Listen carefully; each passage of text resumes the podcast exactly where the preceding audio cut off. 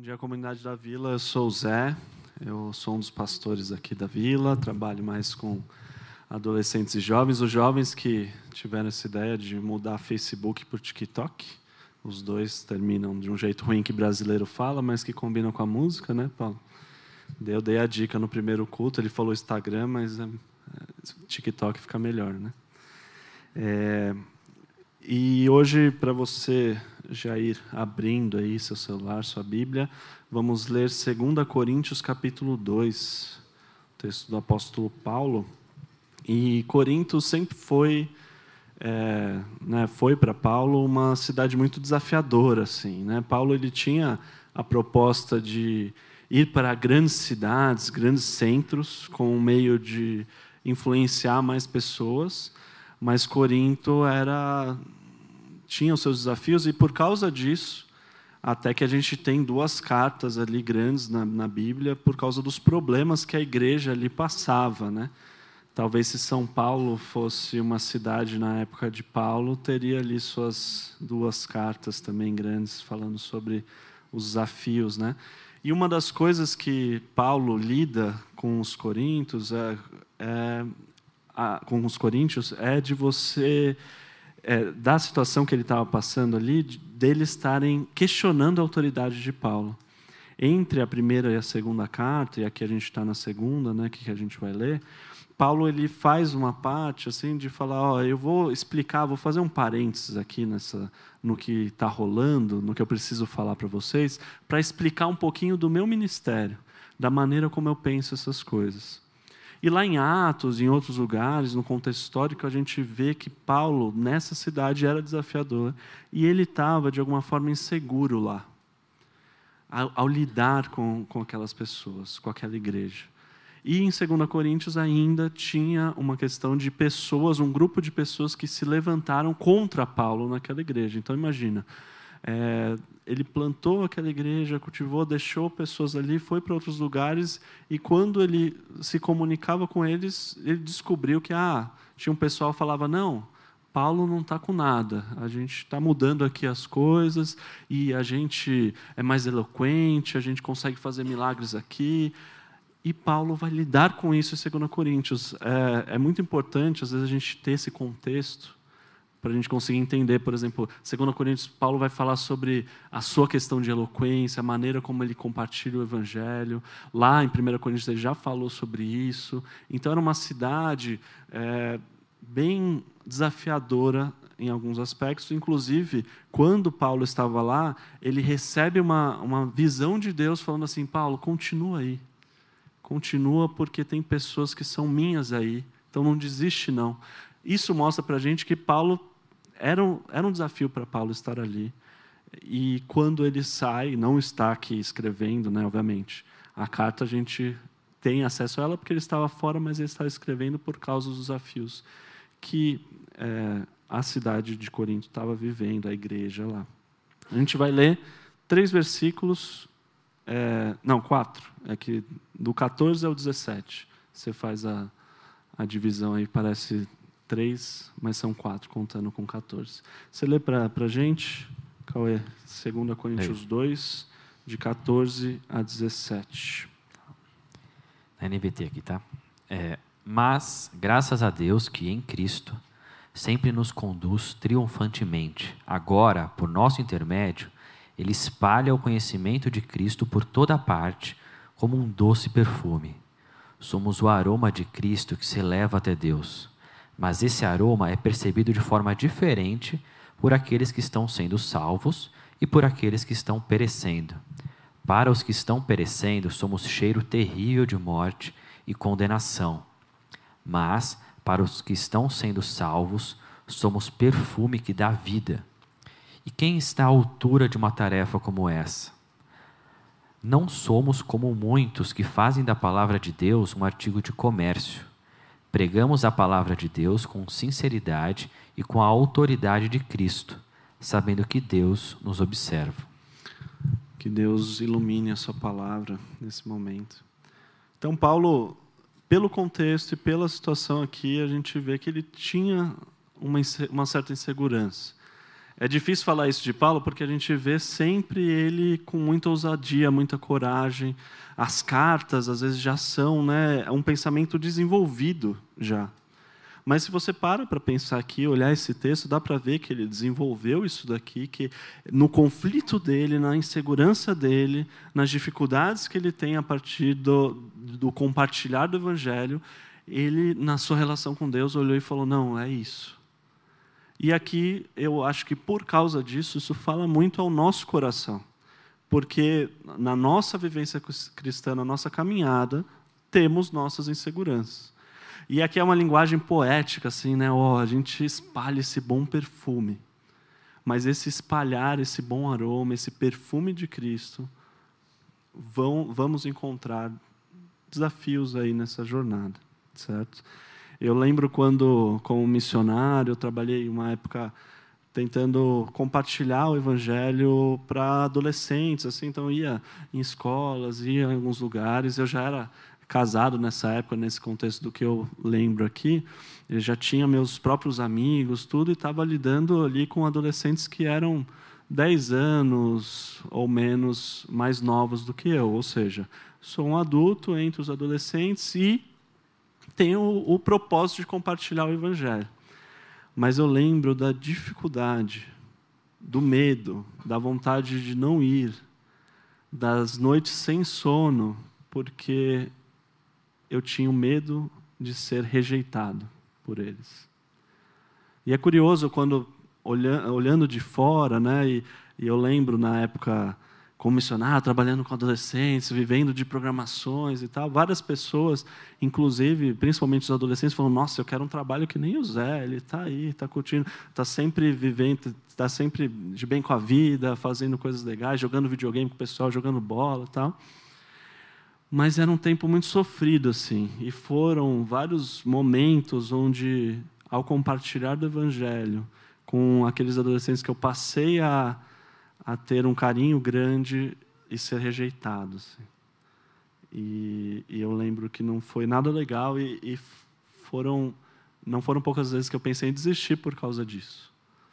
E eu sinto que Paulo aqui está vivendo algo parecido, em que ele, por mais que ele tenha essa convicção do Evangelho, de compartilhar o Evangelho, ele sente coisas parecidas com a gente. De, nossa, eu quando eu vivo isso, vão ter pessoas que vão me rejeitar. E eu não sei se você é como eu sou, eu tenho a tendência de querer ser agradável a todos. A minha personalidade é essa. E normalmente eu consigo. O Marcos brincou com isso, que falou que eu que eu falei assim, ah, eu normalmente nos lugares onde eu estou ninguém tem muita raiva de mim, ninguém desgosta de mim, mas ele está falando diferente aí, talvez eu tenha uma má percepção de mim mesmo.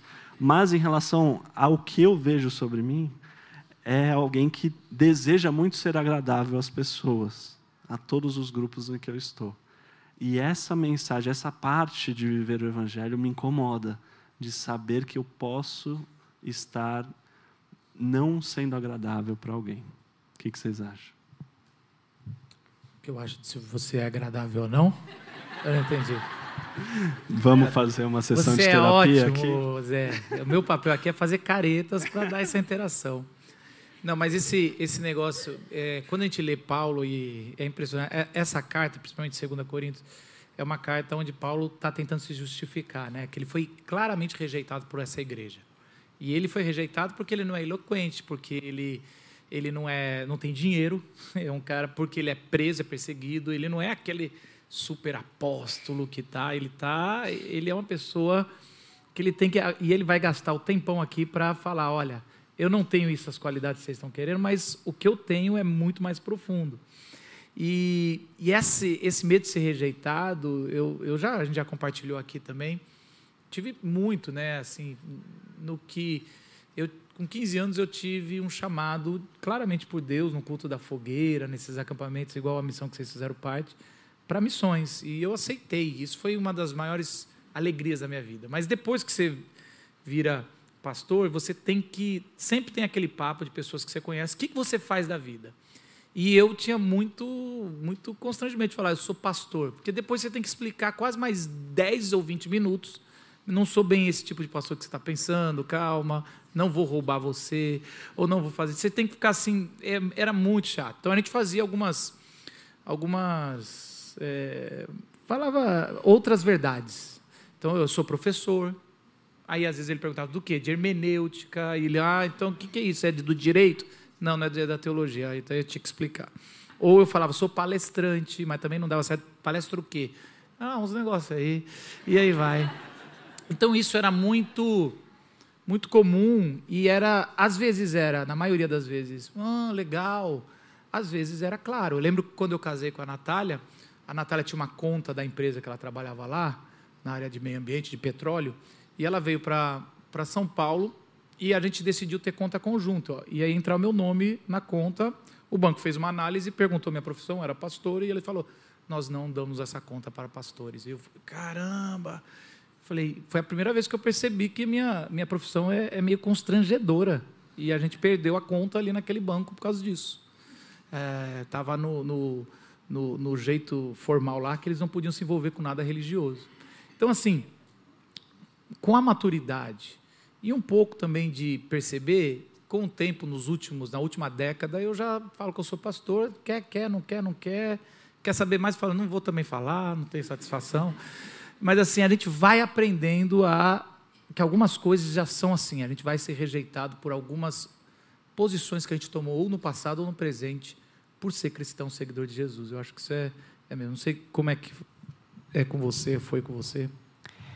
É, assim, eu fico pensando a rejeição de Paulo aqui, ela é injusta, né? No sentido de que ele não está fazendo nada para ser rejeitado, porque eventualmente, assim, primeiro, né? Eu me identifico muito com Zé no sentido de, é, de tentar agradar pelo medo da rejeição mesmo. É, e aí eu corro o risco, não só corro risco, mas eu frequentemente caio por um outro lado, que é da vergonha da rejeição, e aí eventualmente, na verdade frequentemente, de negar várias coisas da fé pela vergonha, pelo medo da rejeição, né?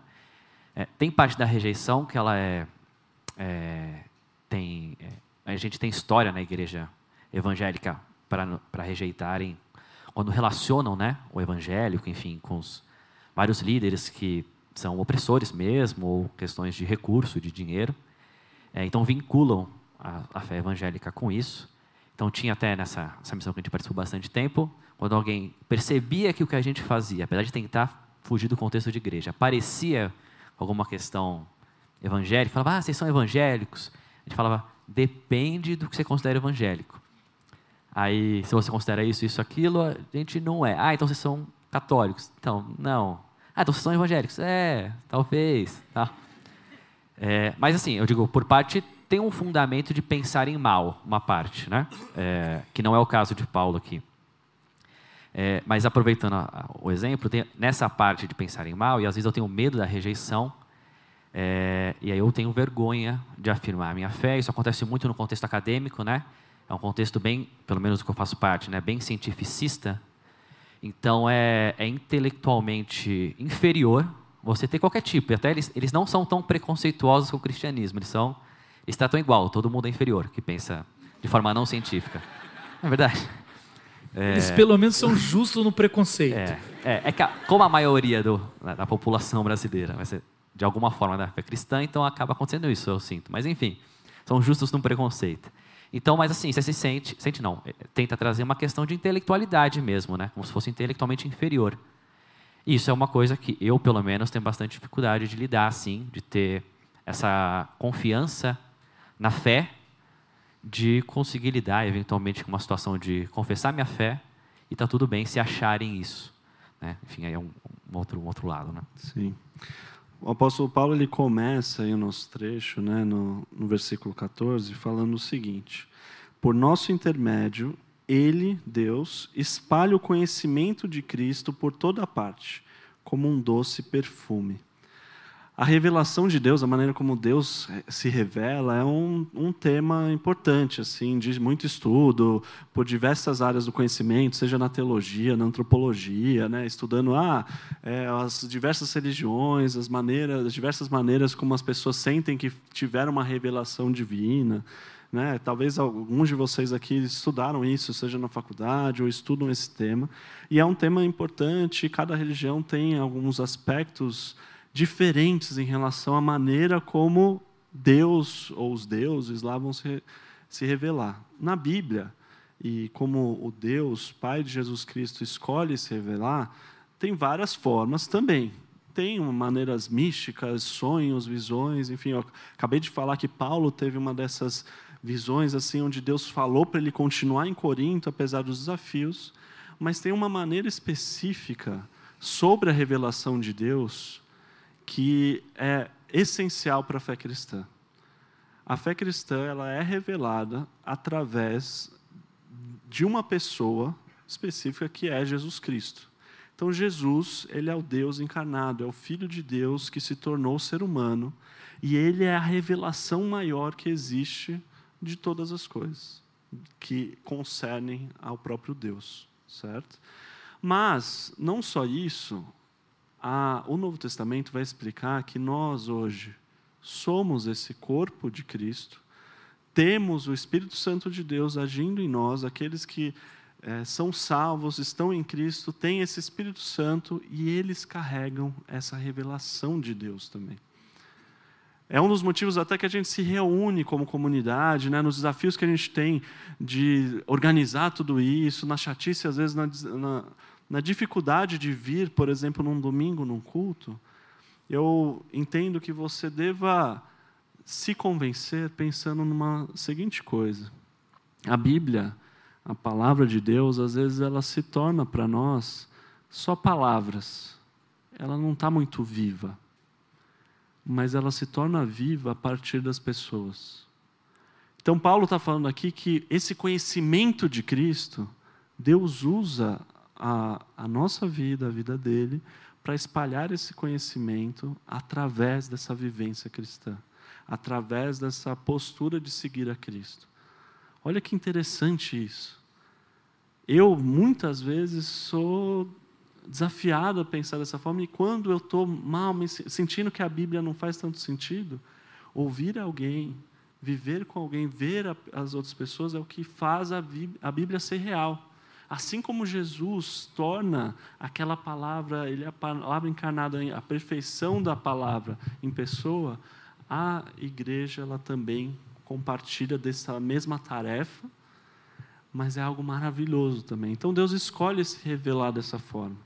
Essa é a primeira coisa que eu quero mostrar aqui nesse trecho, que Paulo dá uma ênfase, é que existe isso sim, através da sua vida você compartilha de Deus, você vive isso e Deus é revelado através daquilo que a gente faz como cristãos, certo?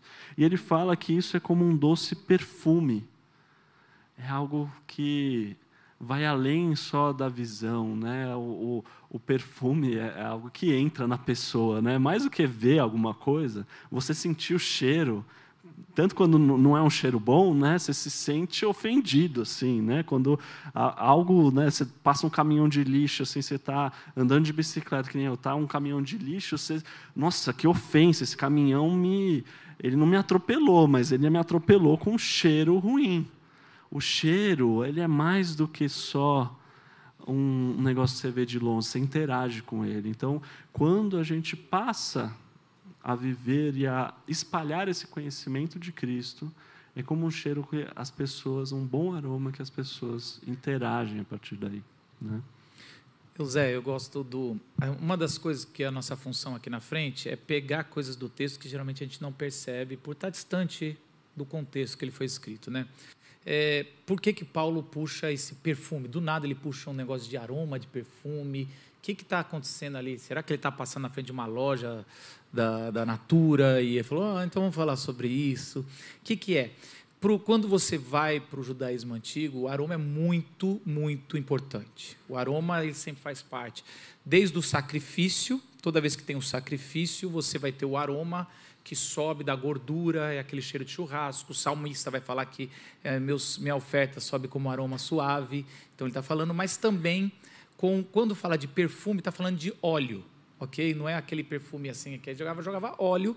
E o óleo em si, ele tem muitas funções na fé judaica e na fé judaica cristã. Uma delas é ungir as pessoas. Então, os reis e os sacerdotes eram ungidos com óleos aromáticos. E aquilo era o símbolo do Espírito de Deus sendo derramado. Então você talvez lembre do texto do, do, do, óleo da unção vindo na barba de Arão, ou Davi, a gente falou isso semana passada no nosso culto de carnaval, ah, sobre como Samuel vai ungir Davi escondido. E você imagina aquele menino saindo daquela, daquele ambiente com aquele aroma. E isso é muito importante, porque Paulo está falando o seguinte: vocês de Corinto me rejeitaram mas se vocês não estão sentindo a, o óleo que eu fui ungido pelo Espírito Santo, se vocês não estão sentindo esse cheiro, tem alguma coisa errada. Ou com vocês, porque eu tenho certeza de quem, quem me escolheu e qual o Espírito que eu tenho. Então o que ele está dizendo é o seguinte: o jeito que eu testemunho, e mais para frente ele vai falar, não vou dar carta para legitimar meu ministério nenhum para ninguém. Porque o que eu tenho é esse aroma do Espírito Santo. E isso é demais, porque ele puxa um negócio que não é verbal. Então a gente sempre fala de testemunhar como algo de argumento, verbal. Deixa eu falar de. Não, você não entendeu errado. Deixa eu falar de novo para você o que é Jesus para mim. Não, não, não. Ele está dizendo assim: quando a gente tem o um Espírito, é muito mais do que verbal. As pessoas vão sentir por outros, outros meios que você é um testemunha de Cristo. E isso é, eu acho que isso é, é poético, importante. né? É, é, é, é poético e é assim, ó, não tente só, eu não vou só com argumentações dessa carta. Isso é além disso. Sim. E ele continua falando isso, né? E aqui claramente uma questão às ofertas, né? Somos o aroma de Cristo ali no versículo 15 que se eleva até Deus. Ou seja, esse aroma que é passado, que as pessoas sentem, ele também chega até Deus. E mais do que isso, e primeiro aqui, ele tem essa função de chegar e se elevar até Deus. Quando a gente compartilha desse conhecimento de Cristo, o nosso nossa primeira questão, nosso primeiro pensamento em relação à nossa vivência de fé e na nossa insegurança disso, deve ser: e Deus? Como que está nisso? Ele está se agradando daquilo que eu faço? Porque a fé cristã ela se divide entre a gente lidar com o nosso próximo e lidar com Deus, certo? Ou talvez ao contrário, primeiramente com Deus e com o nosso próximo. Amar a Deus sobre todas as coisas e amar o nosso próximo como a nós mesmos. A cruz, ela tem uma questão vertical, como ela tem uma questão horizontal. Né? Então, a gente sempre, no nosso paradigma em relação à nossa caminhada de fé, quando você estiver inseguro, estiver avaliando a sua vida, as suas posturas, a sua atitude, você questiona: e Deus? Deus está se agradando daquilo que eu faço? E meu próximo? E vão ter coisas que realmente, eu vou falar, nossa, talvez Deus não se agrade aqui. Ou eu não estou amando o meu próximo com essa minha atitude. E Paulo inicia aqui falando sobre esse aroma que, mais do que lida aqui com o meu próximo, e a gente vai ver, né, leu nesse trecho que vão ter pessoas que vão lidar de maneiras diferentes, eu tenho que pensar sobre Deus. Deus está se agradando da maneira como você está vivendo o Evangelho? Deus se agrada do, da maneira como você testemunha do, de Cristo, do, desse conhecimento de Cristo? Se sim, glória a Deus, agradeça, viva, independente do que outras pessoas possam não gostar. Porque, primeiramente, o propósito desse aroma está vinculado com o próprio Senhor nessa como se fosse uma oferta que a gente faz para Deus a partir da nossa vivência, da nossa caminhada. Mas ele continua no versículo 15 mesmo. Mas esse aroma é percebido de forma diferente por aqueles que estão sendo salvos e por aqueles que estão perecendo. Para os que estão perecendo, somos cheiros terrível de morte e condenação. Mas para os que estão sendo salvos, somos perfume que dá vida o mesmo aroma, ele é percebido de formas diferentes. O aroma não muda, ele está ali. Mas dependendo do contexto onde a pessoa se encontra, se ela está perecendo, aquele aroma, aquela cruz de Cristo, ela se torna um, um lembrete da sua própria morte. A cruz ela é feia, ela traz incômodo. Jesus naquela cruz, ele demonstra algo ruim sobre a humanidade, ele revela corações. E quem enxerga a cruz de fato, sente um incômodo. E para aqueles que olham para essa cruz e só sentem esse incômodo sem lidar com o próprio coração, com o próprio arrependimento, vão olhar e vão sentir um cheiro de morte. Para aqueles que olham para a cruz e veem um, uma oportunidade de se relacionar com Deus novamente, isso se torna vida. É, um, é uma loucura da fé cristã. Como que uma cruz, algo tão feio, tão ruim, a pior coisa que já fizeram na humanidade foi matar esse inocente Jesus. Mas isso se torna belo, se torna vida para nós. Porque é um meio que a gente olha, e mesmo aqueles que estão sendo salvos vão se incomodar com alguma coisa da cruz. A cruz revela o nosso coração. Mas a gente vê isso como um meio, uma oportunidade de se arrepender, de amadurecer na fé, de crescer. As duas coisas, a mesma coisa, ela age de maneira diferente, ela lida de maneira diferente. Não sei quem aqui, é, se tem alguém que não conhece a Dama da Noite, uma árvore, que à noite ela traz um cheiro muito forte.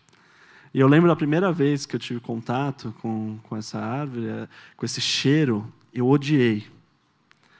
Eu falei, nossa, que cheiro estranho, que cheiro ruim.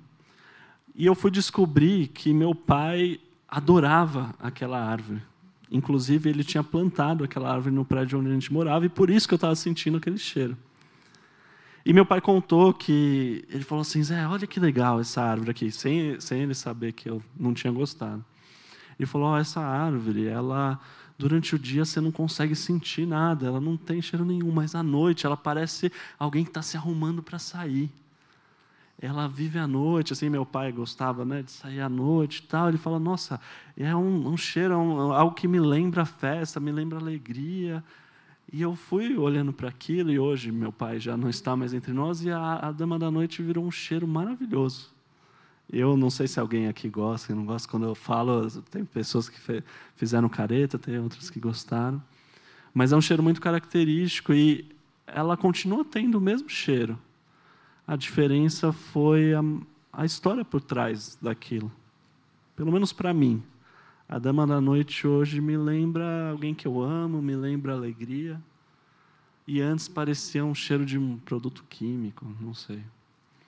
Assim é Jesus para as pessoas. Assim é o conhecimento de Cristo que a gente passa. No momento que a pessoa reconhece aquilo e passa a olhar para Cristo com outros olhos, ela vai ver vida. E é isso que acontece entre nós. Quando eu vejo a vivência de cada um com Cristo, isso se torna vida, apesar de parecer morte para algumas pessoas. Não sei se vocês querem comentar sobre isso. É, eu, todo está falando, né, Zé? Eu fiquei pensando é, que Deus usa essa forma para se revelar hoje. Eu penso que só pela misericórdia mesmo, né? Porque eu fiquei pensando aqui quanto que meus pés são apressados em fazer o mal e para ser cheiro de vida é só em algum momento só pelo Espírito mesmo, né? É, fico até pensando, puxa, por que essa forma, né? Poder, é, somos tão ruins em, em, fazer isso, mas enfim, é mistério mesmo, né? É, e acho também que uma questão que é eu não sei, fiquei pensando um, um, pouquinho nessa questão de cheiro de vida e de cheiro de morte, e, a, e às vezes, eventualmente, ser cheiro de morte, e que isso faz parte de viver o Evangelho, por mais que a gente possa ter medo é, da aceitação e das reações, mas um cuidado, obviamente, que a gente tem que ter se a gente não está sendo só arrogante mesmo, né? É, equivocados no agir, enfim, preconceituosos, é, e a gente só acha, ah, não, isso aqui é cheiro de morte porque é o Evangelho, tudo mais. É, enfim, então isso é uma coisa que eu fico pensando. Mas teve uma situação interessante nisso de você falou da o mesmo cheiro, ser cheiro de vida e ser cheiro de morte, que é o texto e que é o exemplo que você trouxe da dama da noite. Eu pensei muito numa uma amiga da escola que eu tinha antes de me converter. Ela era evangélica. É, e eu é, ainda não estava na academia, mas eu tinha o mesmo pensamento cientificista, assim, de...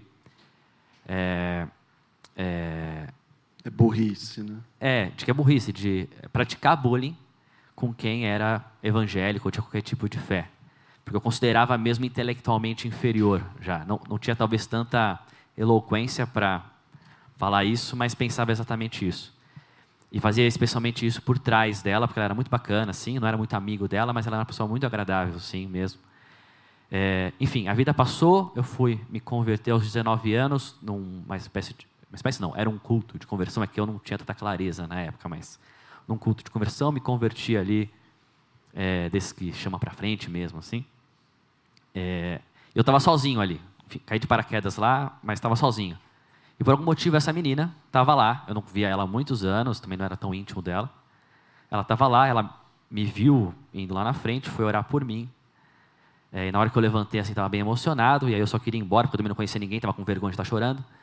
É, é, e aí ela me abraçou, assim. E aquilo foi, foi marcante, né? 35, é, enfim. É, eu lembro até hoje, assim, do quanto que eu zombava dela, considerava ela intelectualmente inferior. E aquilo ali foi um abraço de muito conforto e até de começar a enxergar, de falar, nossa, essas pessoas já existiam, né, no meu caminho e talvez, enfim, o Senhor estava até se revelando por meio dela no passado. Então era a mesma pessoa, ela não mudou muita coisa. Ora foi cheiro de morte, ora foi cheiro de, de vida. Sim. E é um desafio.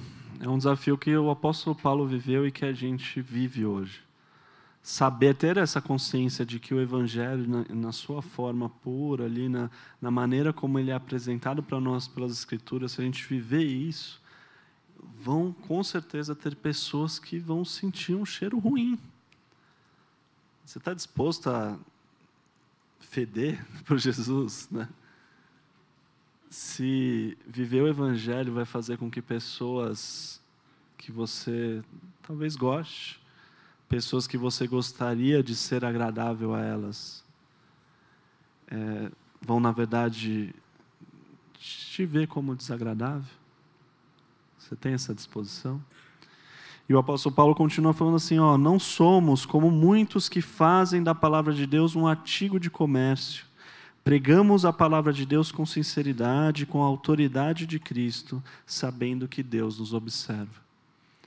Ele fala que apesar dessa circunstância, apesar de que vão existir pessoas que não se agradam do evangelho que ele está pregando, ele não faz dessa mensagem um artigo de comércio, ele não olha para ela e fala assim: ah, eu, um artigo de comércio é o quê? É algo que você está querendo vender e você quer adaptar melhor para o consumidor. Você quer chegar para aquela pessoa e falar: não, tudo bem, a gente dá um jeito, vamos parcelar. Paulo está falando: oh, eu não faço isso com o Evangelho, porque Deus está Deus tá vendo.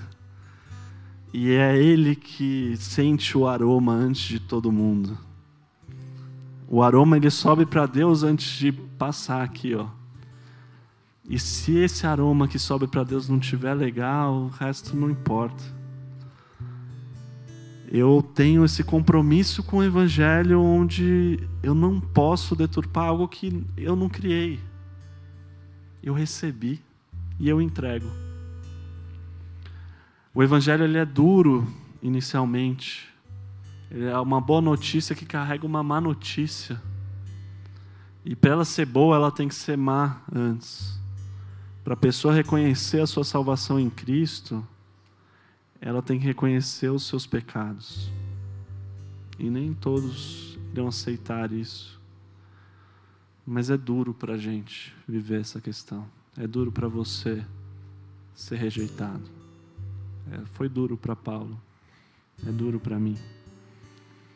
Ele, no versículo 16, fala assim: Quem está à altura de uma tarefa como essa? Que loucura, isso não é para mim. Eu não consigo. Logo no capítulo seguinte, ele fala: É porque ninguém consegue.